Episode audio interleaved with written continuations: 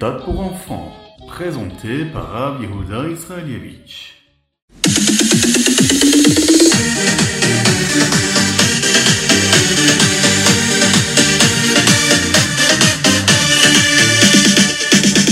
Boker Tov bonjour à toutes et à tous. On est infiniment heureux de partager avec vous le Ritat du jour. J'espère que vous allez bien.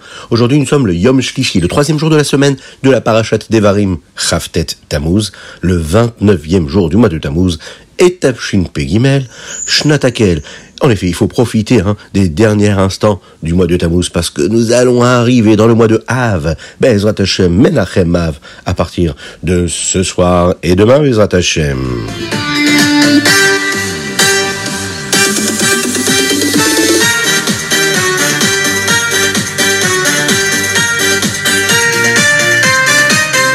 Et nous allons commencer tout de suite avec le Chumash. Nous sommes dans la parachat Devarim. Moshe Rabbeinu rappelle aux bénis Israël les erreurs qu'ils ont commises dans le désert, afin qu'ils ne répètent pas les mêmes erreurs et soient prêts à entrer en Eretz Israël. Aujourd'hui, Moshe leur rappelle l'histoire des Meraglim. Vous vous en souvenez, vous, des Meraglim? Les Meraglim, ce sont les explorateurs. Lorsque les bénis Israël ont eu l'idée d'envoyer euh, des explorateurs pour explorer Eretz Israël, afin de voir euh, si c'était aussi spécial que ce que Moshe Rabbeinu leur avait dit. Moshe Rabbeinu, lui, était très heureux de dire oui. Il pensait qu'en disant oui, les bénis Israël verraient à quel point c'était vraiment une très très belle terre, Eretz Israël, et qu'il comprendrait que ça valait le coup de se battre pour elle. Mais non, ça n'est pas ce qui s'est passé. En effet, ils avaient un autre projet. Ils ne croyaient pas en Moshe Rabbeinu. À ce moment-là, les Meraglim euh, voulaient aller espionner, aller vérifier avant de partir. Alors, les Meraglim, ils sont allés. Mais ils ne cherchaient que des choses à critiquer. Ils ont essayé de convaincre les bénis Israël que ce serait trop difficile d'entrer en Eretz Israël. Il y en a deux. Yahushua et Kalev qui vont dire aux bénis Israël de ne pas s'inquiéter. Qu'Eretz Israël était une terre qui était bonne. Mais non, le peuple juif en a décidé autrement. Il décide de croire les Meraglim. Ils vont pleurer en disant qu'Akadesh Baoru ne les aimait pas. Et qu'en fait il essayait de les emmener dans un endroit qui était mauvais où leurs enfants seraient tués au combat. Mais Moshe va dire au Béné Israël de faire confiance à Hachem. Mais il ne voulait toujours pas y aller. Alors Akadosh Baruch était très contrarié par ce qui se passait. Et c'est pour cette raison qu'Akadosh Baruch ne va pas leur permettre d'entrer en Israël plus tard.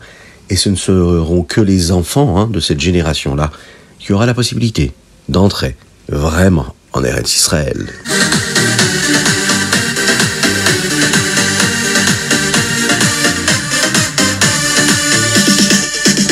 Et nous passons tout de suite au Teilim du jour. Aujourd'hui, nous sommes le Khaftet du mois de Tammuz, le 29e jour du mois de Tammuz. Et nous disons les Teilim du 140 au 150. Oui, puisque vous savez que comme nous sommes RF Rosh et que dans ce mois-là que nous vivons, le mois de Tammuz, il n'y a que 29 jours, eh bien nous allons réciter également les Teilim pour le Yom Lamed, le 30e jour.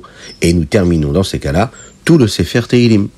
Le rabbi de Lubavitch a déjà parlé de cela dans un Farmrengen, euh, du petit paragraphe qui précède presque chaque chapitre dans les Teilim et qui nous dit de quoi traite ce chapitre. Le rabbi a dit que même si nous ne savons pas qui a écrit ces paragraphes et si cette personne est fiable, eh bien presque tous semblent correctement représenter le sujet de ce chapitre. Et dans le petit paragraphe qui précède le chapitre Kouf Mem Aleph 141, il est dit que ce chapitre nous enseigne qu'un juif devrait prier à Hachem pour l'aider à ne pas dire des choses qu'il ne ressent pas vraiment. C'est-à-dire d'être honnête. Un des psukim dit comme ça. Shita Hachem Shomr Alefi, Nitzra Aldal Sefatay. Hachem devrait mettre une garde devant notre bouche pour que nous disions uniquement ce que l'on ressent vraiment. Quand nous parlons à d'autres personnes, il est facile de dire des choses qui nous feront paraître euh, meilleures, même si c'est pas vraiment, en réalité, ce que nous ressentons vraiment à l'intérieur de nous. Eh bien, ce chapitre-là demande à Akadosh Baruch de nous aider à être vrai, à être vrai avec nos prochains, avec nos amis, avec notre famille, à être vrai. Si nous sommes gentils avec quelqu'un, eh bien que nous soyons vraiment gentils. Nous devons agir vraiment avec euh, des vrais sentiments d'amour, d'affection, de partage. Même quand il ne nous regarde pas et qu'il ne sait pas ce que nous disons ou pensons de lui. Être sincère au plus profond de soi, même quand la personne en face ne le sait pas, c'est un travail personnel. Vraiment faire les choses non pas par intérêt, mais avec une vraie une vraie vérité au fond de nous. C'est un véritable travail qu'Akadosh nous aide à réussir.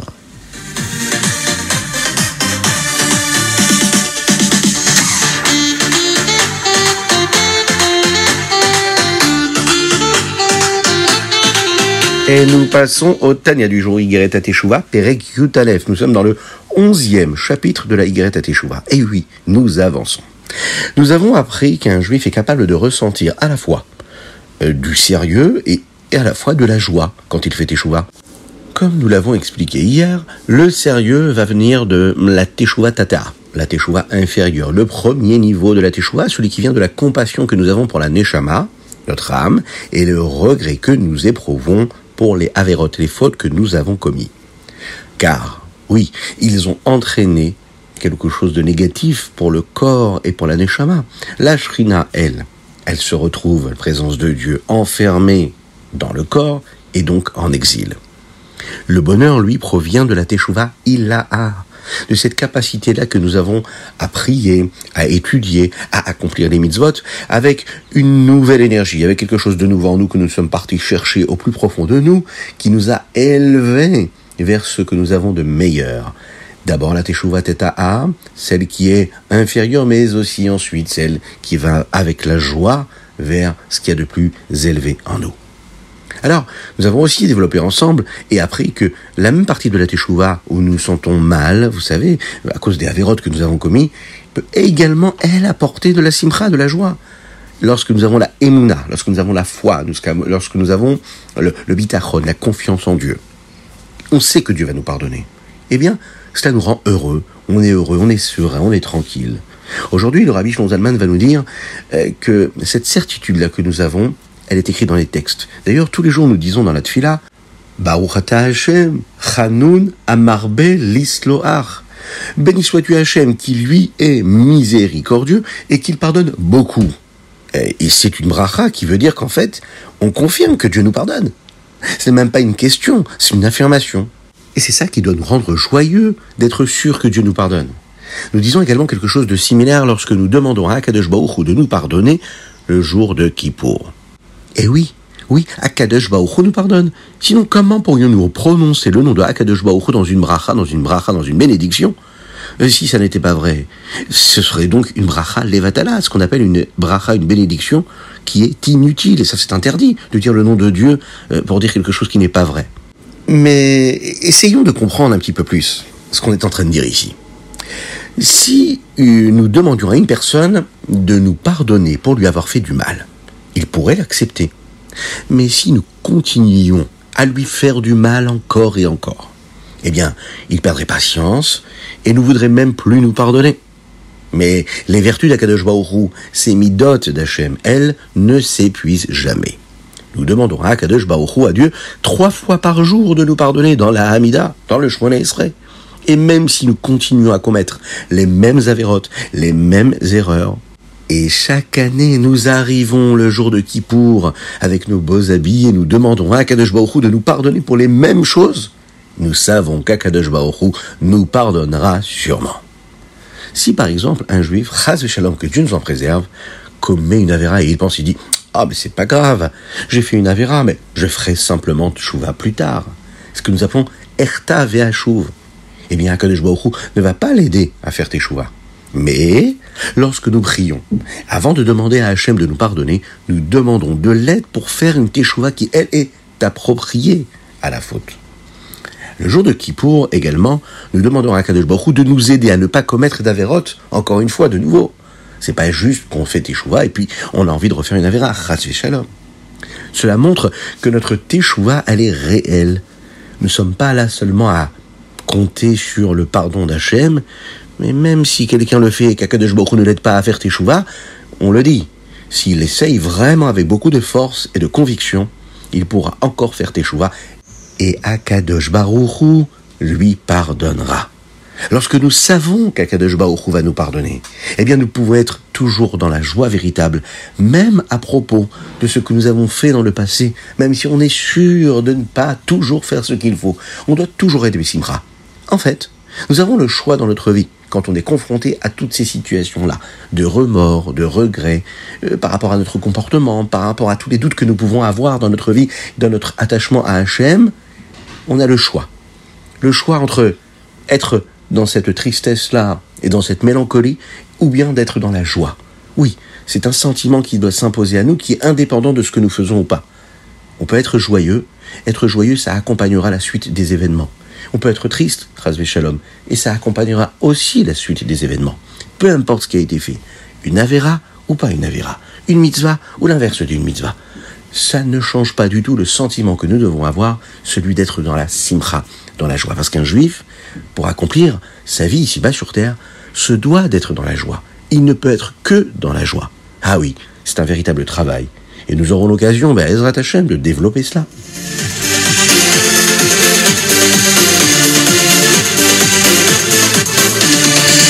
Et nous passons tout de suite au Ayom Yom. Aujourd'hui, nous sommes le Chaf Tet Tammuz. Le rabbi de Lubavitch ici nous parle d'une note manuscrite, ce qu'on appelle un Ktav Yad, qui a été retrouvé du Tzemar Tzedek, le petit-fils du rabbi Shneur Zalman, le fondateur de la Chassilut Rabad. Et sur ce papier, il était question d'une décision qu'il avait prise. Écoutez bien ce qu'il avait pris comme décision. Étudier pendant six heures la nuit, debout. Écoutez bien ça.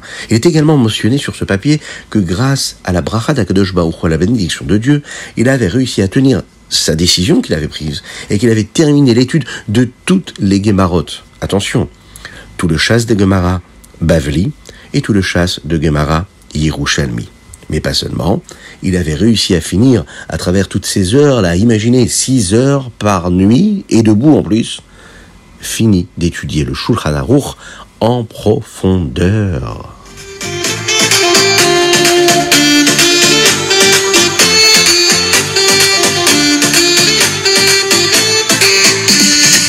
Et nous passons au Rambam. Nous sommes toujours dans les Ilchot Sota, mais nous allons aborder également aujourd'hui les deux premiers chapitres des Isuré Bia.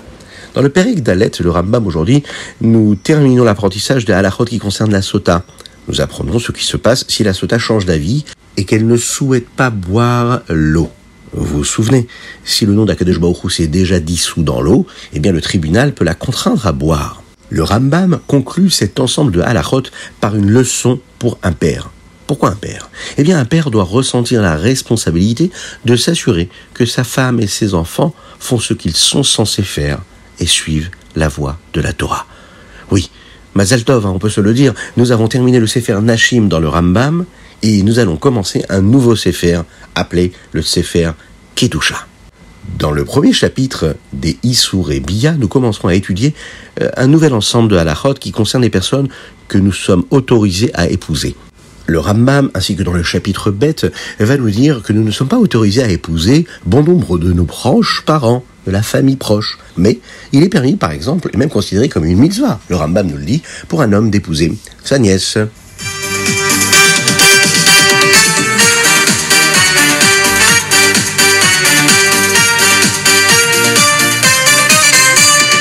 Ah oui, vous le savez, nous avons terminé notre Ritat et notre Ramba, mais on ne peut pas se quitter sans parler du Beth Amikdash. Pourquoi? Mais vous savez, le Rabbi de Lubavitch nous a enseigné qu'il est important d'étudier les lois qui concernent le Beth Amikdash pendant les trois semaines. Et oui, et comme nous allons rentrer Bezrat Hashem là maintenant dans les neuf jours, et qu'on veut absolument que Mashiach arrive, alors étudions ensemble tout cela.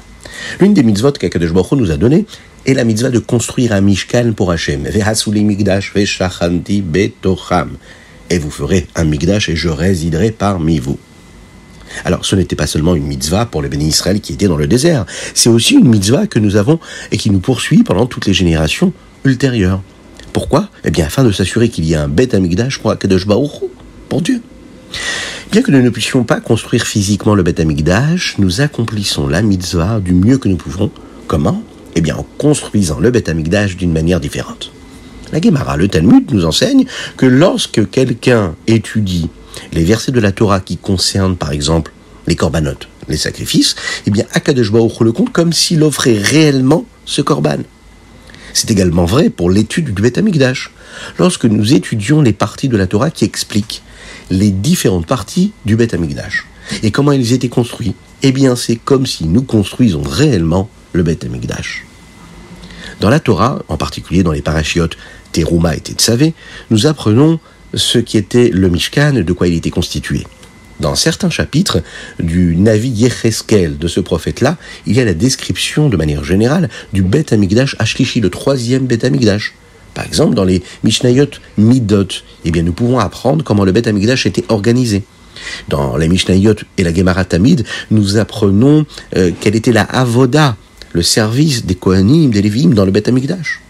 Le Rambam Maïmonide nous présente toutes ces halachot, toutes ces lois de manière bien organisée dans les Ilchot Bet Abechira, mais aussi dans le Sefer Avoda. Et c'est surtout en cette période-là où nous sommes tristes à propos de la destruction du Bet Amigdash que nous pouvons affaiblir le Chorban, la destruction, en étudiant justement les lois qui concernent ce Bet Amigdash qui a été détruit, qui va être aussi considéré comme une façon de le reconstruire. Cela va aider également à Kadosh Baruch à voir nos efforts pour construire le Beth Amikdash. Et il nous donnera effectivement le Beth Amikdash à le troisième Beth Amikdash, physiquement ici parmi nous avec le Mashiach immédiatement.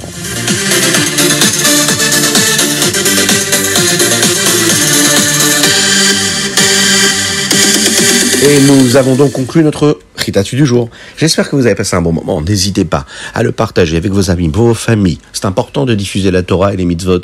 C'est important de diffuser le Ritat. C'est une protection pour votre foyer. Et n'oubliez pas d'envoyer vos dédicaces sur ritat.fr ou sur le WhatsApp du 06 61 76 87 70. On n'oublie pas de mettre une petite pièce dans la tzedaka. Et Mashiach arrivera une petite pièce dans la tzedaka. Et Mashiach arrivera. Oui, on me le dit, on me le souffle. On n'est pas obligé de mettre une petite pièce. On peut par exemple cliquer sur un lien et envoyer du soutien et s'associer à la diffusion de la Torah et de la Chassidut. Chazakavo, que Dieu vous bénisse. Soyez bénis. On souhaite une réfoua chez les Avraham Nissim Ben Sultana, et que Dieu vous bénisse, qu'il vous protège, qu'il vous inonde de bénédictions, de grâce, de bonté, de miséricorde, de compassion, et surtout de joie véritable. Passez une excellente journée, ensoleillée ou pas, mais en tout cas, sachez qu'Akadosh Baoru est avec vous, juste derrière votre épaule droite, oui, de préférence, et qu'il vous accompagnera dans tout ce que vous allez entreprendre. Sachez-le, et donc réjouissez-vous pour cela.